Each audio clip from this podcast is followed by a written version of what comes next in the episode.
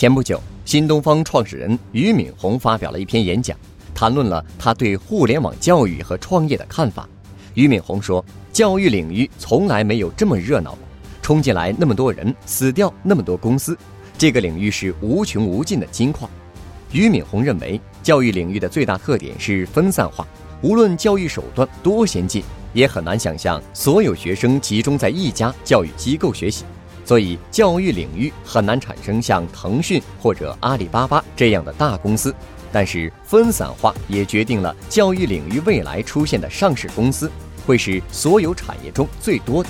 每一家公司可能都占领着一个垂直的教育领域，都能达到几百亿人民币或者上百亿美元的市值。未来，这样的公司在中国会有四五十家。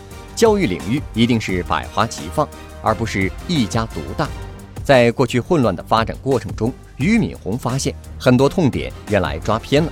对于痛点问题，首先要解决的是它是不是真正的痛点。其次，俞敏洪一直有一个观点：做任何服务，宁可简单到极致，只解决一个痛点，而不是解决了好几个痛点，又带来了好几个别的痛点。比如家教上门服务，解决了家长送孩子的痛点，但同时带了好几个其他的问题。上门的老师是不是好人？老师教学水平如何？老师的交通成本谁负责？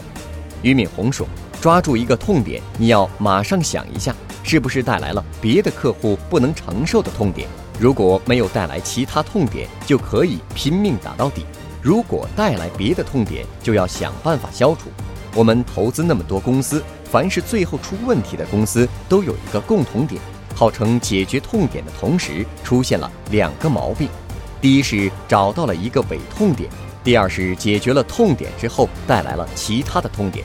比如找到漂亮的姑娘想跟她谈恋爱，解决了要谈恋爱的痛点，然后姑娘提了要求跟我谈恋爱，每天必须给我十万，马上觉得谈恋爱不能谈，因为带来了经济短缺的痛点。获取更多创业干货，请关注微信公众号。野马创设。